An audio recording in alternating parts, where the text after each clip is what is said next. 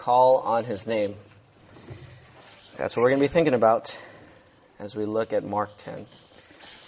Well, happy Lord's Day. It's good to be here to celebrate the resurrection of Jesus Christ from the dead this Sunday, as we do every Sunday. If he hasn't been risen from the dead, we are, of all men, most to be pitied, and we are still in our sins. But praise God, he is risen. Because man must not live on bread alone, but on every word that comes from the mouth of God, please open your Bible to Mark chapter 10. Mark chapter 10. We're going to be finishing up this chapter this morning before we get into our international missions messages for Lottie Moon. We'll do that for the next 2 weeks, but our last one in Mark for the year, Mark chapter 10, verses 46 to 52. This is page 716 in the Pew Bible. If you don't have a Bible, there's a brown Bible in the chair in front of you at the bottom. Page 716, you'll find Mark chapter 10, verses 46 to 52. Let me read the word of the Lord, and then we will pray. I'm reading out of the Christian Standard Bible, which is not too different from yours.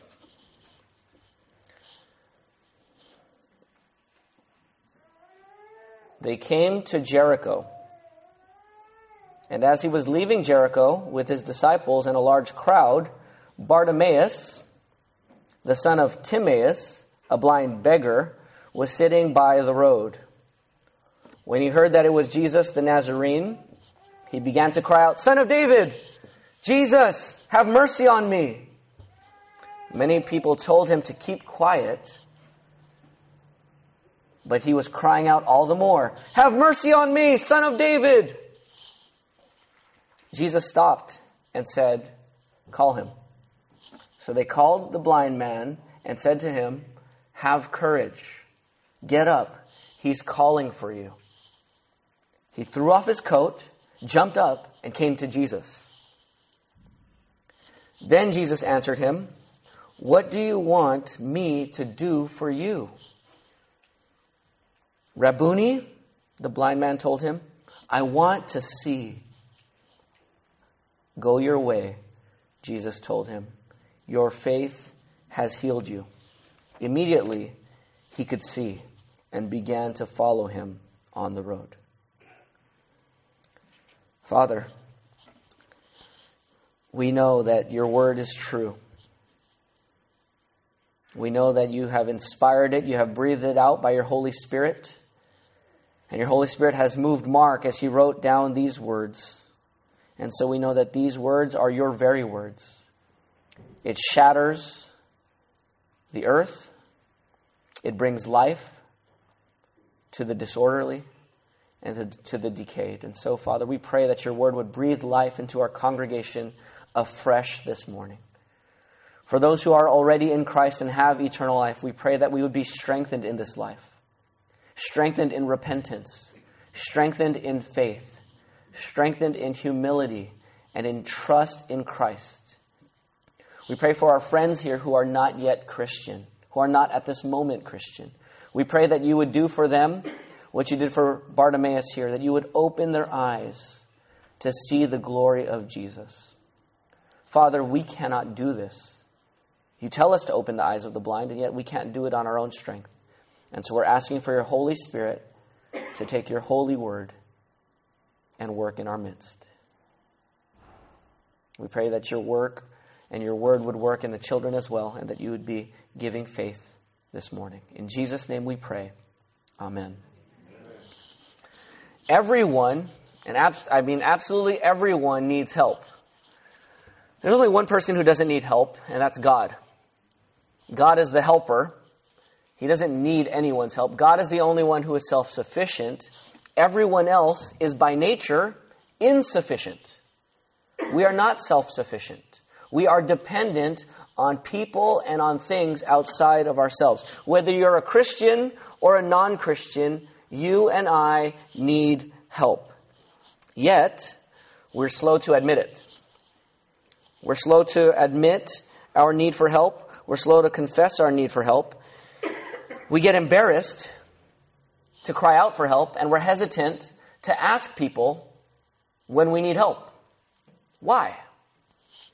If it's so clear that everyone needs help and we need help, why are we so slow to ask other people for help?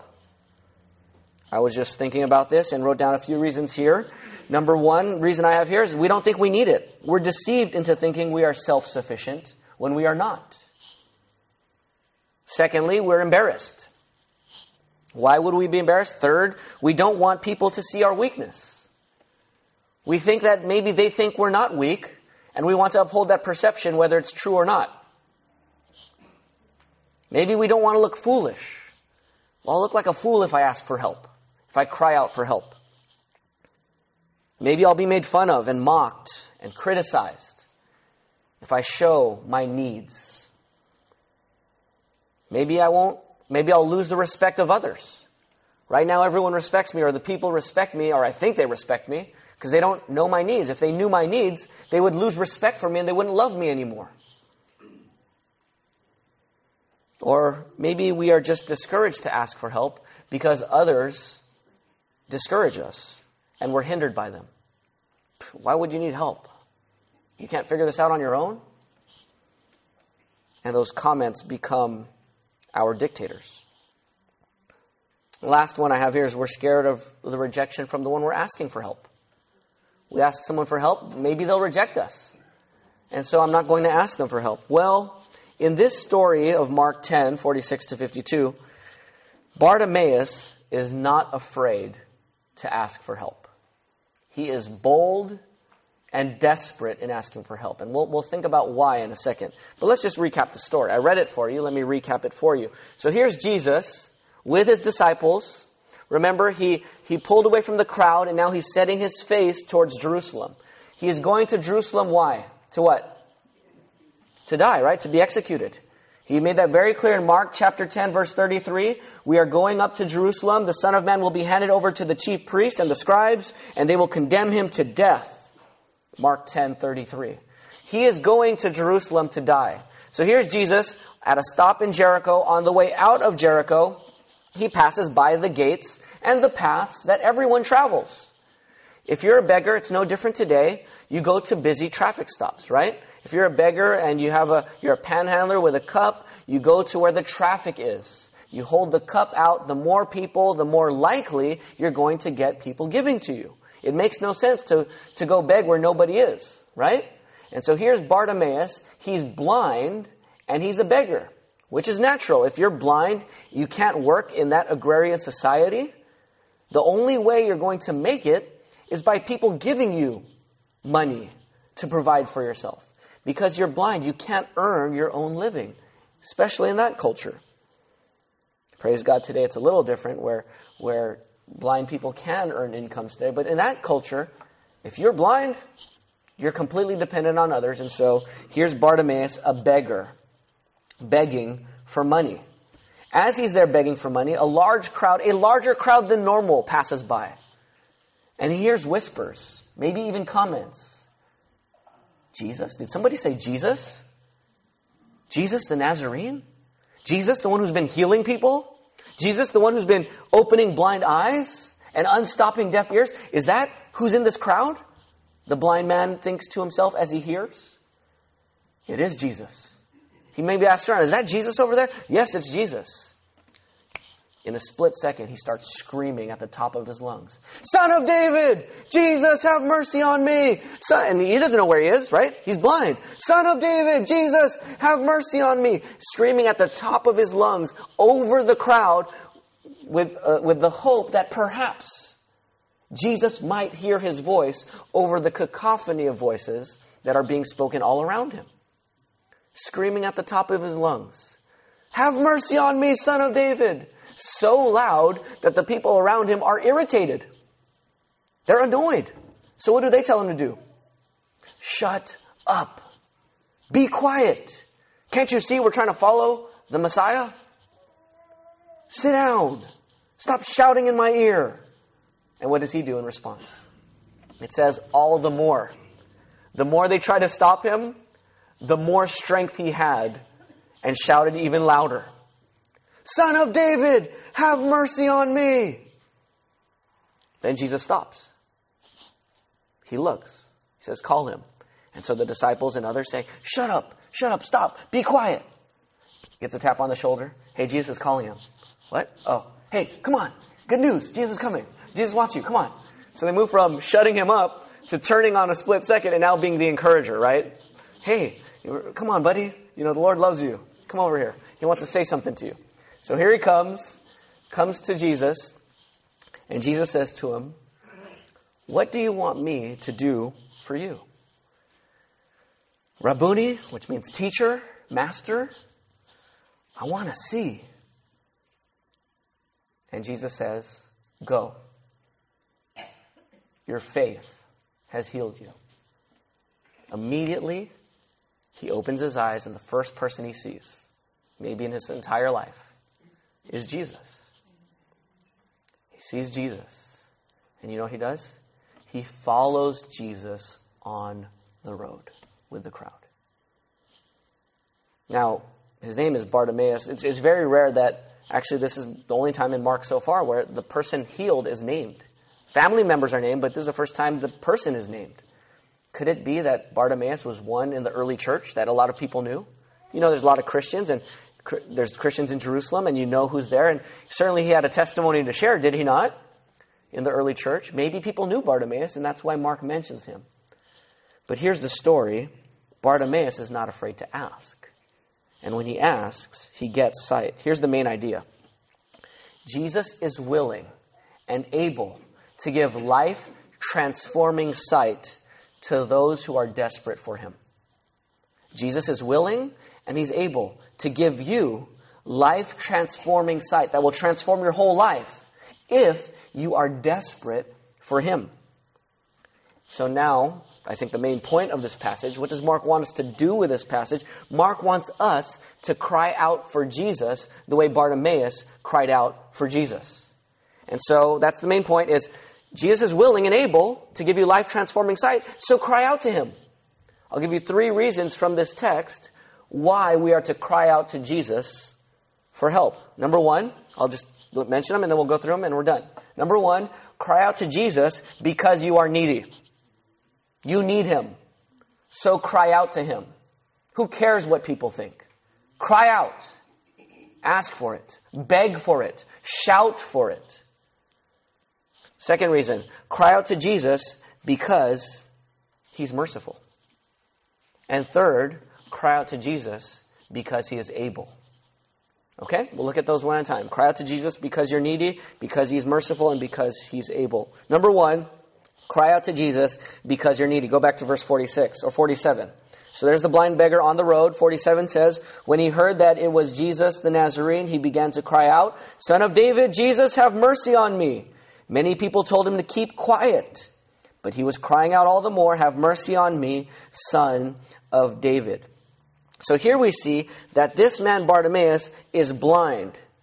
Now, James Edwards, a commentator, says this, what Bartimaeus lacks in eyesight, he makes up for in insight.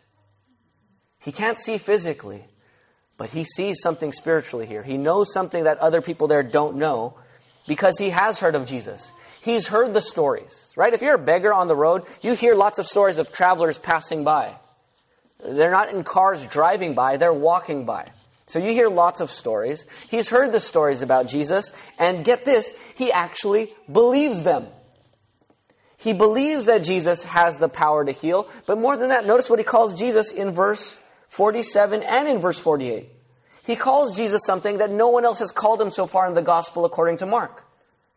What does he call him? Son of David.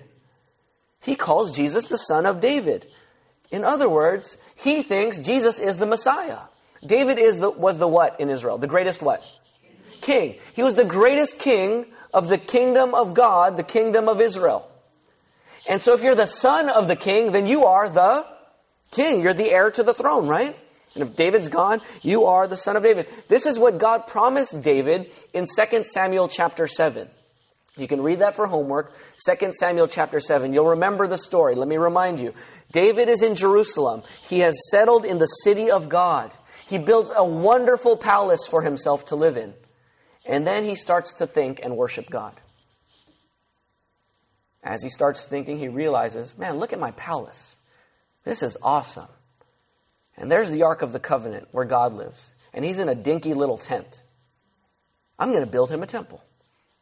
How could I have this palace and God has a little dinky tent? I'm going to build him a temple. And so he wants to build God a temple. He tells Nathan, I'm going to build a temple for God. And then Nathan says, that's a great idea. Nathan goes home and God says, what did you tell David? That it was a great idea? Go back. Not that you sinned, Nathan, but it wasn't a great idea. Well, it is a good idea, but he's not the one to do it. His hands are hands of blood. Tell David, his son will build a house for me, but tell David also, I'll build a house for him, a dynasty. I'll build a household and a line, and he will have a son to sit on the throne forever and ever and ever. That's a big promise, especially in light of King Saul. How long did Saul's dynasty last? The king before David. How many generations? One. It really wasn't even a dynasty, right? His son Jonathan did not get the throne. So for David to say, my son's going to be on the throne is a big deal. There's never been an heir to the throne in the family yet in Israel. But not only to have your heir, but forever your son will be on the throne. Yeah, that's the promise. That David will have a son. Either he'll keep having sons forever, or he will have a son who will rule forever. And that's who Jesus is. He is the Son of David. He's the promised king. He's the Messiah, the anointed one. And Bartimaeus gets it. And so he's shouting out to the king, Son of David, Messiah, have mercy on me. Now this is, it so happens, it's December when I'm preaching this, and so Christmas is right around the corner. Last week, didn't we not learn from Dr. Luke Stamps, who preached here, that the branch, the righteous branch of David would come? And that was speaking of Jesus. Jesus is the king who was promised 1,000 years ago before Jesus stepped on the scene to David. Isaiah 35:4-5 says this about the Messiah. Just listen. It says this. Isaiah 35:4. Say to the cowardly Israel, be strong and do not fear. Here is your God. Vengeance is coming. Remember, they need God's salvation. God's retribution is coming. He will save you. And then listen to verse 5 of Isaiah 34. Then the eyes of the blind, when God comes to save Israel, then the eyes of the blind will be opened and the ears of the deaf unstopped. When God comes to finally save Israel, what is he going to do to the eyes of the blind? Open them. What is he going to do to the deaf ears? Unstop them. So here is Bartimaeus, knowing the messianic promise. That David's son will be the Messiah. That when God comes to save, the eyes of the blind will be open. Now, if you're blind all of your life, you know promises like that, don't you? Those are the ones that stick. Those are the memory verses you have because you're blind. So that's your hope. So he knows it. And here's the Son of David. This is it. The Messiah is here. That means God is going to save us. That means my eyes will be opened. Son of David, have mercy on me. See his faith? He's putting it together. He's connecting the dots. He's desperate for a cure from the only man who can give it to him. Not just to root out his financial problems. He doesn't just want money. He's not begging for money like he is with everyone else. He's begging for something different. He is desperate for sight. James Edwards says this, the kingdom of heaven, it has been said, is not for the well-meaning, but for the desperate. Bartimaeus is desperate, and his desperation is the doorway to faith. Do you get that? His desperation is the doorway to faith. When you feel your need, you will cry out in faith. When you feel self-sufficient, you'll shut your mouth because you got it all together, right? You don't need help. Unless you're desperate. And desperation is the doorway to faith. Jesus said, the poor in spirit, blessed are the poor in spirit. Poor in spirit, desperate. For theirs is the kingdom of heaven. Blessed are those who mourn. They're mourning because they're desperate. They're in pain. For they will be comforted. Blessed are those who hunger and thirst for righteousness. They're hungry. They're thirsty. They have needs. Blessed are those who hunger and thirst for righteousness, for they shall be filled. If you don't feel your need, you don't get help. Because you don't believe you need help. Desperation produces a faith that perseveres through difficulty. And it does not give up or gripe about how hard it is. and blame others when it's challenged to persevere. Remember, Bartimaeus was hindered here, right? They were saying, "Be quiet, Bartimaeus. Be quiet." Now, if you don't have persevering faith, you're going to say, "Well, I tried. I guess it's God's fault because God didn't hear me the first time I cried out." Is that the response of faith? Real faith? No. Real faith is so desperate that it won't stop trying. It will keep crying out until God comes. That's the difference between fake faith and real faith. Fake faith gives up too early. It gets a challenge and it makes an excuse. It blames someone else. Well, it's their fault that I don't believe. They stopped me. That's what Bartimaeus could have said. That's what a lot of us might say. It's not my fault I don't follow Christ. It's this other person's fault in my life. If it wasn't for them, then I would be following Jesus. That's not persevering faith. And that's not desperation. If you're desperate, you don't care who's in your way. You're going to get Jesus. You're going to ask for it. You're going to cry. And when they stop you, you're going to cry even louder. So what does this mean for us as a church? Well, what does it mean? What does it mean for a non-Christian? If you're not a Christian, here's what God's telling you: that you're spiritually blind. And yet, even though you're spiritually blind, that's not an excuse to not cry out. You're saying, "Well, how do I know if I don't sense my spiritual need, if I can't see spiritually, why would I cry out?"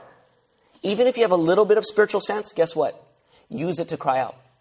Use every little drop of spiritual sense you have to plead to God, seeking for more. You know why? Even the little spiritual sense you have is not guaranteed to you. I praise God. One of my family members is a Christian today. Wasn't a Christian several years ago.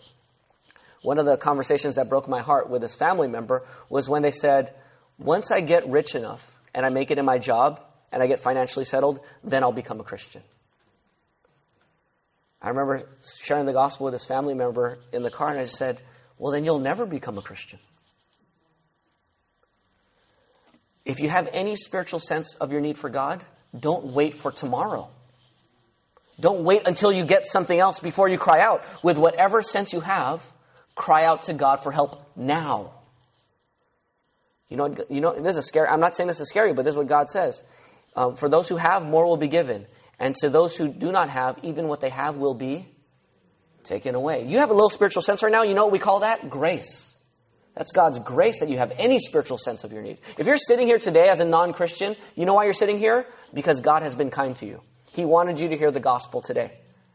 And if you do not use your spiritual sense to cry out to God today, I'm not saying it will be gone tomorrow, but it will not last forever. And you have no right for it tomorrow. You need to use it now. You need to cry out to God now to save you. If you're a Christian, you're saying, "Well, PJ, I'm already a Christian. I don't need to cry out for help, do I?" Yes, you do. We all need help. When you become a Christian, does all sin go away in your life? No, right? We know that all too well. We still need God. And so we cry out more. We need God's prayer. You don't just need prayer before you become a Christian. You need it as a Christian. So pray. Cry out to God. Feel your desperate predicament. You're still poor in spirit. You still mourn over sin. You still hunger and thirst for righteousness. Ask others to pray for you. And don't be worried about how you look in their eyes. Share with someone, "Can you pray for me that I would grow in righteousness? Because I lack it." We're like, "Oh, I can't share that prayer request," because then they're going to say, "Well, where are you lacking it? And what sin are you?" And they might get too nosy, and I'm scared what they're going to think, so I can't tell them my spiritual needs. That's a lie from Satan. Tell them that you need help spiritually. Tell them you need help reading the Bible and praying and rejoicing in God, and that you have bitterness that you can't defeat, or you have a situation where you're angry at someone, or you're irritable, or whatever sin you struggle with, the sin of lust, or whatever it is. Share your need if you feel desperate. Cry out to God. One more thing for the church before we move to our second point here. Our second point is the shortest. What does this mean for the church? Question: is it possible for the church to ever hinder people from coming to Jesus? It's not only possible, it happens all the time. We can hinder people from coming to Jesus because it inconveniences us. It discomforts us. It ruins what we value. I confess myself, you know, if I'm talking to a non-Christian, especially a blind beggar, perhaps, maybe a homeless person who might need God's grace, who does need God's grace, and I just look and say, I don't have time. It's inconvenient for me. It's too time-consuming. But that's not Jesus. We ought to repent. I ought to repent. We ought to repent for the way we hinder non-Christians from coming to Jesus out of our own convenience. In this church building, when we gather here, or even when we're out on the streets. Don't hinder people from coming to Jesus. They need him, as we do. That's number one. Cry out to God because you're needy. Number two, cry out to Jesus because he's merciful. Verses 49 and 50. Look at verse 49. Verse 49 says, Jesus stopped and said, "Call him."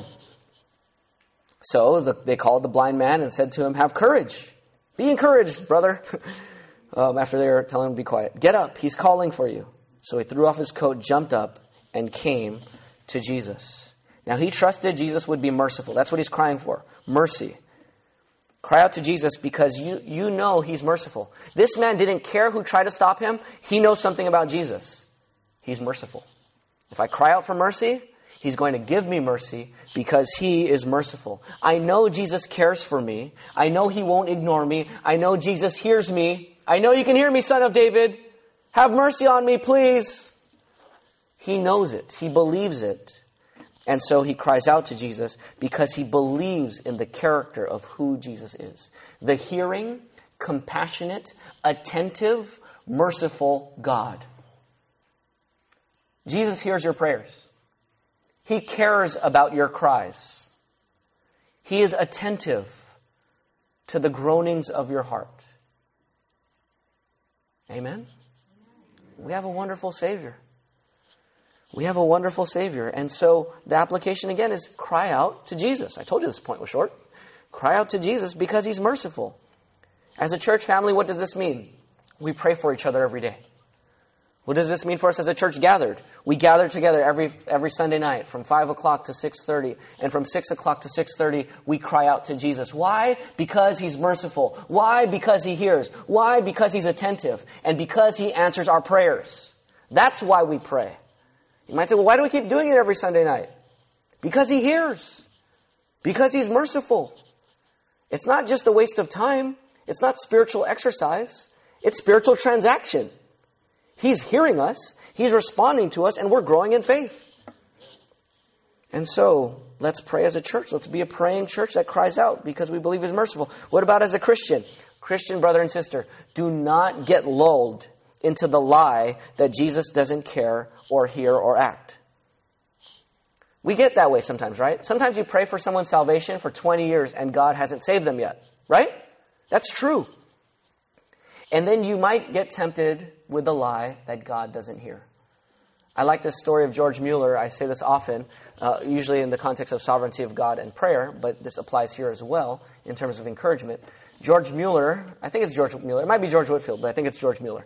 George Mueller was praying for one of his friends for 40 years for their salvation. And you know what one of his friends said? "You've been praying for this guy's salvation for 40 years, and he hasn't gotten saved. Why don't you just give up and stop praying?" You know what George Mueller said? "Do you think God would have me praying for 40 years if he did not intend to save him?" It's a matter of perspective, right? You can look at it and be like, well, I guess he's not hearing because it's been 40 years. Or you can look at it and say, man, he has me praying for 40 years. I keep praying. He must be intending to save him. End of that story, after George Mueller died, this friend came to saving faith. He didn't even see it in his lifetime, but he came. Don't stop praying for your children, your grown children. Don't stop praying for your neighbors and friends. Don't stop praying for fellow church members. God hears. I hear it too often from Christians. This person will never change. That is a lie. I say it on the authority of God's word. That is a lie. God changes people. He hears prayers. He answers prayers. And so, Christian, don't get lulled into that. For a non-Christian, listen to this as far as prayer, because Jesus is merciful. You are not too bad. You're not too evil. You're not too smart. You're not too religious. You're not too troubled. You're not too anything for Jesus to hear you. Jesus can and will hear you. He is willing and merciful to respond to you. Don't keep talking yourself out of praying to God. Stop excusing yourself and convincing yourself that Jesus won't hear you or He doesn't care. If you're not a Christian, He cares about you. He wants to save you this morning. Cry out to Him. And I must say this to the culture, just because of the recent New York Post headline. You're familiar with the tragedy, the terrorist attack that happened not too far from here, San Bernardino. We need to be praying for them. But the headline of the New York Post, I believe it was saying, like, stop saying our prayers and thoughts are with them. You need to stop saying that, and politicians need to stop saying that. That's what the headline was. Stop saying we'll pray for you and do something. And part of their answer was gun control, and so the debate rages on. That's not the point here. My point is, don't say that prayer does nothing. I say that to even the culture. I say that to the New York Post. I say that to anyone here or anyone who's going to listen to the recording of this sermon. Don't hinder people from praying to God for tragedies in this world. God hears. God is merciful. God cares. Now you might say, well, if God cares, then why did He allow it to happen? God must not be in control. Well, no, I think God is in perfect control. He is completely in control, and He is completely wise, and He is completely loving. Then why did it happen? Short answer, I don't know. Specifically, I don't know. Big answer, I do know. It's for His glory and for His people's good. And He'll weave it in to His glory. And when we are all standing in heaven and we look back, we will not doubt the wisdom of God in that moment. We can't see it all now. But here's my point. When we pray, God hears and God acts. So pray for the comfort of those in San Bernardino, the families. Pray for their salvation. Pray that God would work this together for the good of those who are called according to His purpose in that area. Pray that this would bring revival in our land, where people repent from their sins and trust in Jesus Christ.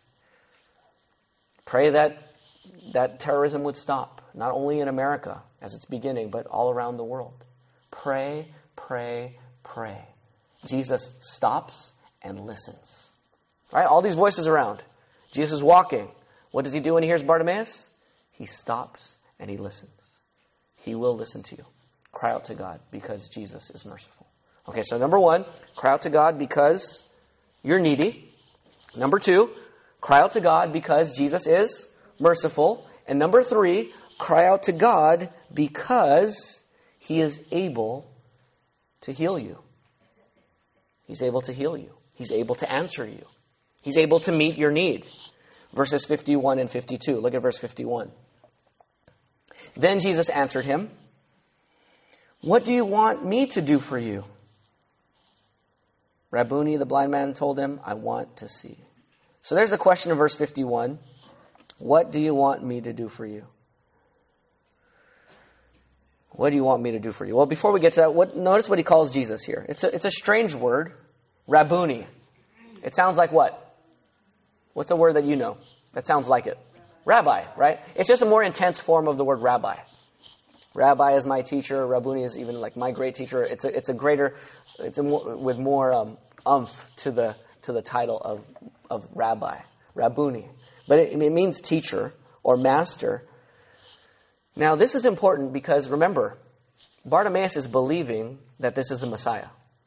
Remember in Isaiah, or go back, look at Mark 10, verse 34. It says, what are they going to do to Jesus in Mark 10:34? What did Jesus predict they'll do to Him?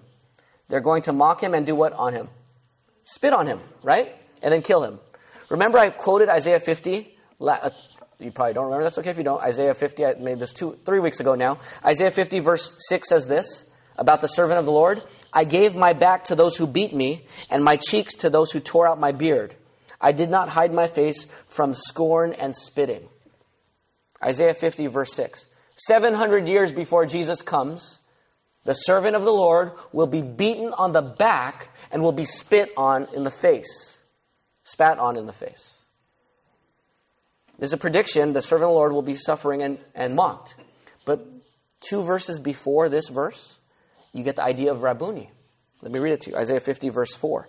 The Lord has given me, the servant of the Lord, the Lord has given me the tongue of those who are instructed to know how to sustain the weary with a word. He awakens me each morning. He wakens my ear to listen like those being instructed. The Lord God has opened my ear. I was not rebellious. I did not turn back. Notice, God has given the servant of the Lord a tongue of those who are instructed, so he might know how to sustain the weary with a word. In other words, the servant of Yahweh, who is going to be spat on and beaten, is the same servant who is going to be the great teacher to teach God's people God's ways. So here's blind Bartimaeus. This is the Son of David. He can open my eyes. He's the great teacher. He's Rabboni. He might not know it and make that connection, but we know it now, that Jesus is the one who was not only here to die, but here to teach. And so he says, teacher. So that's the title for him. And what's Jesus' question? What do you want me to what? What do you want me to do for you? And this man says, I want to what? What is his prayer request? Sight, right? He wants to see. He wants mercy. We heard earlier, he wants mercy. He wants sight. Now, this man sees better with his spiritual eyes than the disciples see with their physical eyes. Look at Mark 8. Go back 2 pages in your Bible. Mark chapter 8, verse 17. Look at it. This is after Jesus fed 5,000 men plus women and children, and then 4,000 men plus women and children among the Gentiles. And then he brings his disciples in a boat, and he says, beware of the leaven of the Pharisees. And they say, who brought the bread? Remember that? And Jesus says in Mark 8, verse 17, why are you discussing that you do not have bread? Don't you understand or comprehend? Is your heart hardened?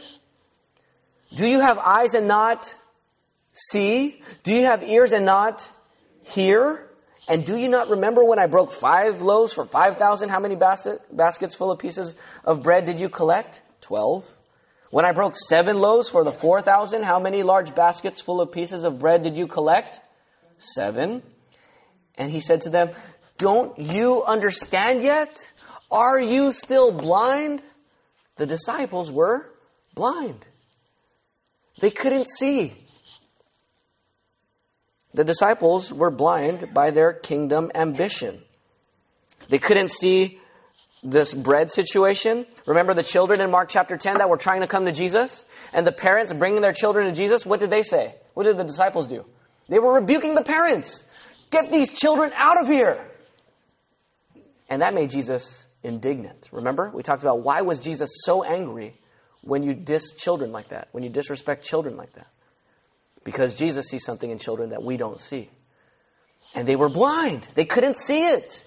That the children of heaven belongs to those who are like children. And then the greatest one of all, and I think this is what what Mark is getting at here. Look at verse 51 again. What's Jesus' question? What do you want me to what? Do for you. Does that sound familiar? Just go back a few verses to verse 36. What's Jesus' question in verse 36? What do you want me to what? Do for you. Who's asking that question? James and John. Remember James and John? They got their mom involved. Remember that? We want the big shot spots, Lord. At your right and your left in your kingdom. They had kingdom ambition. What do you want me to do for you? I mean, imagine that. The king of the universe, the Son of God, asking you what he wants you to do for him. Or what he wants himself to do for you. Sorry, that's just a weird way of putting it. Okay, my point here is, if Jesus asks you that question, man, that's the greatest person in the world to ask you that question, right? And James and John blow it. They blew the question. Why? Because they were blind. They were blinded by their kingdom ambition, so they could not see that true greatness is serving others. They didn't get it. They were blind. You know who else was blind?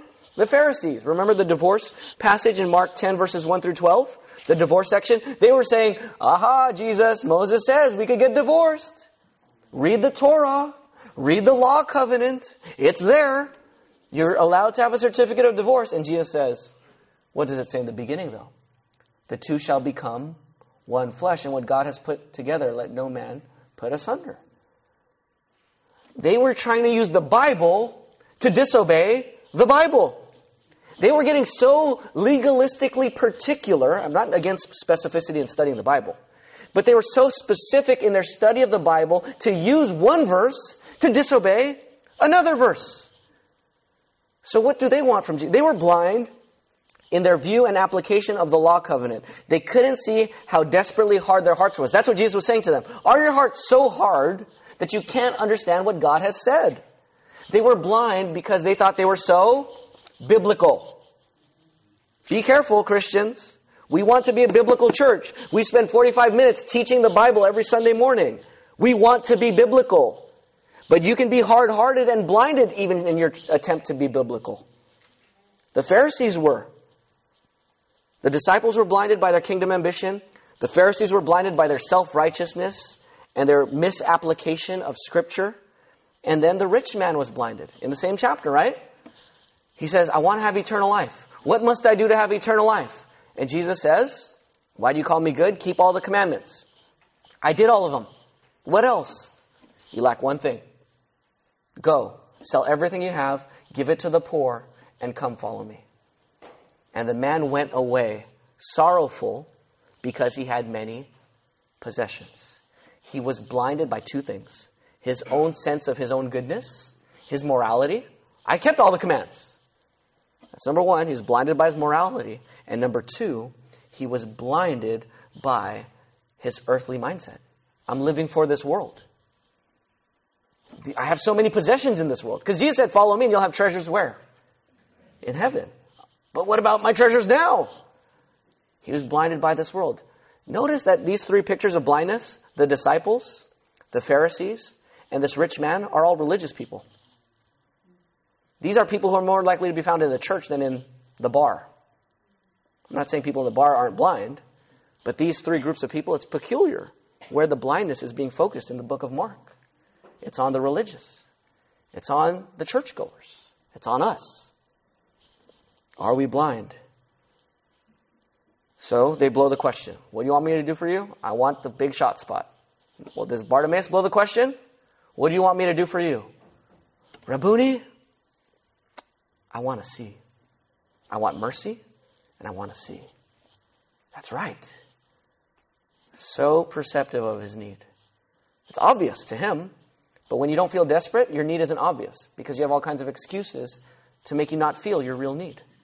But he didn't have any excuses. He was blind and begging. So I need sight. Give me sight. And so God gives him sight. God gives him mercy. Now we need the sight too. Let me just show you. Go to 2 Corinthians before we go to the last verse in Mark. One more cross-reference in 2 Corinthians. Well, I'm going to quote Isaiah as well, but you're not going to turn there. Go to 2 Corinthians chapter 3. 2 Corinthians 3. Or 2 Corinthians 4. 2 Corinthians 4:4 says this.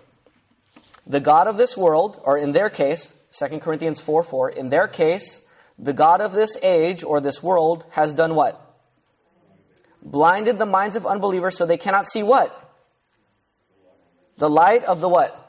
Of the gospel of the glory of who? Of Christ. They are blind. Before you became a Christian, guess what? You were blind. You might be able to see physically. You could not see the light of the gospel of the glory of Christ. And that is our need. And guess what? Every time you see Christ, guess what you get in 2 Corinthians 3:18? Just go back a few verses, the chapter right before. We all with unveiled faces are looking as in a mirror at the glory of the Lord. And when we look at the glory of the Lord, we are being what? Transformed or changed into the same image from one degree of glory to the next. This is from the Lord who is the Spirit. When you see Jesus, you are changed. Do you want to grow as a Christian? Do you want to be changed? What do you need to do? See Jesus. Do you want to grow from one degree of glory to the next? Stare at Jesus. Do you want to kill sin in your life? Gaze at the glory of Jesus. And keep it there. And pray like Bartimaeus. Lord, I want to see. I've been a Christian for so long. I'm reading this Bible and sometimes the page just goes blank. It just goes blank in my mind. I want to see. Lord, help me to see you. Because when I see you, I will love you. And when I love you, I will love others. I need to see. I need spiritual sight. Not just as a non-Christian, even as a Christian. Paul prays in Ephesians 1:18 that the eyes of the saints would be enlightened. We need to see. And so we pray for this. Go back to Mark 10. Mark 10. Last verse here, Mark 10, verse 52. So he says, I want to see. And what does Jesus say to him? Go your way. Mark 10:52. Your faith has what? Healed you. Now, he believed Jesus was merciful. He believed Jesus was able. And so his faith has healed him. His faith has healed him. He saw Jesus' mercy, his compassion, his ability. And so Jesus heals him. You know what's another translation for heal there? Save. Your faith has saved you. Now, healed you is a good translation because that's the context. He was healed of his physical blindness. But you can't help but think that Mark has a secondary meaning there, right? Not just healed you physically, but healed you spiritually. He actually saved you from your sins. He saved you. He caused you to be born again. And how do we know that? What does this man do as soon as he sees? He follows Jesus on the what? On the road. Isaiah 35:4 says this about God's coming salvation. He will save you. The eyes of the blind will be opened. In verse 6, it says the water will gush in the wilderness and streams in the desert. Like when they were wandering through the wilderness. After they were redeemed from the Exodus redemption, right? They're redeemed out of Egypt. They're wandering through the wilderness to the what? To the promised land. Okay, you need to know that because I'm going to give you a biblical point here. They were redeemed. Their eyes are going to be opened. They're going to follow God on the way through the wilderness. Water's going to gush out, just like it gushed out of the rock, on their way to the promised land. So listen to verse 8 of Isaiah 35. A road, just like the road here, a road will be there. And a way. It will be called the holy way. Remember, Jesus said, I am the way. It will be called the holy way. The unclean will not travel on it, but it will be for the one who walks the path. Even the fool will not go astray. There will be no lion there, and no vicious beast will go upon it. And they will not be found there. But the redeemed, Exodus redemption, those who have been redeemed, like from the Exodus, will walk on it. And the redeemed of the Lord will return and come to Zion, the promised land, with singing, crowned with unending joy. Joy and gladness will overwhelm them, and sorrow and sighing will flee. Sorrow will be gone. What does that sound like? No more tear? Sounds like heaven, right? Here's what Jesus is saying. The road that this man is now going on is the road that Jesus is taking to do what in Jerusalem? To die for our sins. Because when Jesus, get this now, when Jesus dies for our sins, he is performing the new Exodus. He is redeeming sinners from their sin. And when he redeems them from their sin by dying, just like the 10th plague, remember, you kill that lamb, the Passover lamb, and then God passes over them, and they're redeemed out of Egypt. Just like the Passover lamb was sacrificed, Jesus is on his road to the place of sacrifice. He's on the road, and then when he dies there, he will redeem his people, exodusing them out of their sin. They will wander through the wilderness, walking the Christian life on the way, and when they end up, they are ending up where? In heaven. The New Jerusalem. Zion. Jesus is performing salvation. He is on the road to save his people from their sins. He's there to redeem them. He's repeating the Exodus redemption on the road. And so the new creation is coming because Jesus is going to die for our sins. If you're not a Christian, this is the one thing you need to know today. The one thing you need to know. That Jesus Christ came into the world to die for your sins and rise from the dead. You're a sinner, condemned before God just like me. But God sent Christ to die on the cross for our sins and rise from the dead, to redeem us out of our slavery to sin and slavery to death if we will turn from our sins and trust in Jesus. Just like God redeemed Israel with the Passover lamb, God will redeem you by sacrificing his son in your place for your sins. Trust in Jesus today. Cry out to him to save you. And when you do, you'll do what this man did. He followed Jesus on the what? On the road. He followed Jesus on the road. In other words, he was willing to go where Jesus is going to die. Guess what he's going to do? He's willing to die for Jesus too. That's what it means to be a Christian. If anyone would come after me, Mark 8:34, let him deny himself, take up his cross, and what?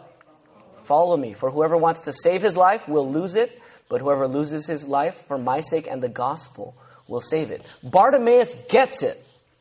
I'll die. I'm following you, Lord. There was one report about the terrorist attack in San Bernardino that one of the people who were killed was a Messianic Jew. That means a Christian. And there was a debate between him and this terrorist a few days ago about religion. Could it be that he was sharing the gospel and then dies now for his faith in Christ? Following Jesus on the road? All who desire to live a godly life in Christ Jesus will be persecuted. If the world hated Jesus, the world will hate you. So count the cost if you want to become a Christian. You got to count the cost to follow Jesus. So if you're not a Christian, come to Jesus. If you're a Christian, pray for help. If you're, as a church, let's pray for each other that we would trust in Jesus and follow him on this path. Father, we cry out to you because we're needy, because you're merciful, and because you're able. And so, Father, we pray that you would give us faith in Jesus. Thank you that he's merciful, because when he was on the cross, you did not treat him mercifully. You condemned him and poured your wrath out on him that we might be saved. And then you raised him from the dead. And so, Father, we pray that we would trust in Jesus, that we would cry out, give us as a church a sense of desperation where we don't care about fearing what other people think, but we are just desperate for more of you and more of loving you and more of loving other people. Help us to feel our blindness, our poverty, our brokenness, our hunger and thirst, that we might cry out to you again and again and again. We love you and we thank you that you are this awesome God who loves and hears us. In Jesus' name we pray. Amen. Let's stand together. We are going to sing hymn 330, Amazing Grace. We'll sing the first and second verse of Amazing Grace, hymn 330. If you want prayer, I'll be right here in the front to pray with you. Or I'll also be in the back as soon as this service is over. You can see me at the door for prayer there. Let's stand and sing hymn 330, Amazing Grace.